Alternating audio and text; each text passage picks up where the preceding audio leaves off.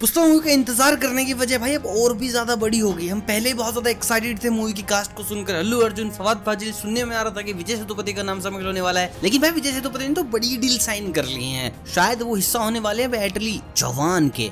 और भाई, शायद क्या कंफर्म लोग हो ही गया है। और जिसके चलते उन्होंने बाय बाय कर दिया है।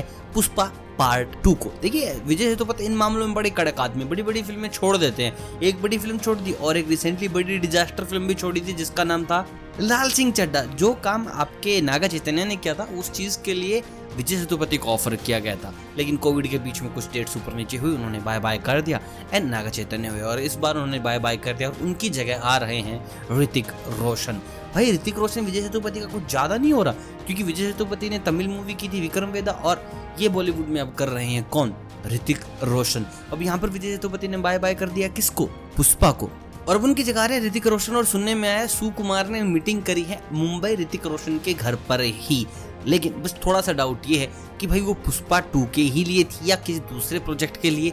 ये बता पाना थोड़ा मुश्किल है, लेकिन भाई जहाँ तक सुकुमार के बारे में जानते हैं, इतना तो श्योर है कि वो एक साथ सिर्फ़ एक प्रोजेक्ट पर ही काम करते हैं, दूसरे प्रोजेक्ट पर काम नहीं करते। और ऋतिक के बारे में भी सुनने में आ रहा है कि he will be the part of K G F chapter three मतलब कि कुल मिलाकर भाई ऋतिक रोशन फुल ऑन तेलुगु और तमिल इंडस्ट्री में घाई मचाने वाले हैं। साथ ही साथ के के ज़रिए वो आ जाएँगे कन्नड़ा इंडस्ट्री में। कंप्लीट पैन इंडिया स्टार बन जाएँगे। क्योंकि उनकी विक्रम वेदा भी काफ़ी सारे लैंग्वेज के अंदर आ रही है। मज़ा आने वाला है। एंड टू बी फ्रैंक भाई more than movie I am excited कि एक डांस नंबर प्लान किया जाए ऋतिक रोशन और अल्लू अर्जुन के साथ। तो वो चीज़ ज़्यादा तबाही मचा देने वाली होगी। कमेंट करके बताएँ कितने लोग हैं जो एक डांस नंबर का वेट कर रहे हैं अल्लू अर्जुन और ऋतिक रोशन और दूसरे जो लोग हैं वो इंतज़ार कर रहे हैं कि भाई मूवी में कोई एक्शन सीन आवे जहाँ ऋतिक वर्सेस अल्लू अर्जुन देखने को मिल जावे।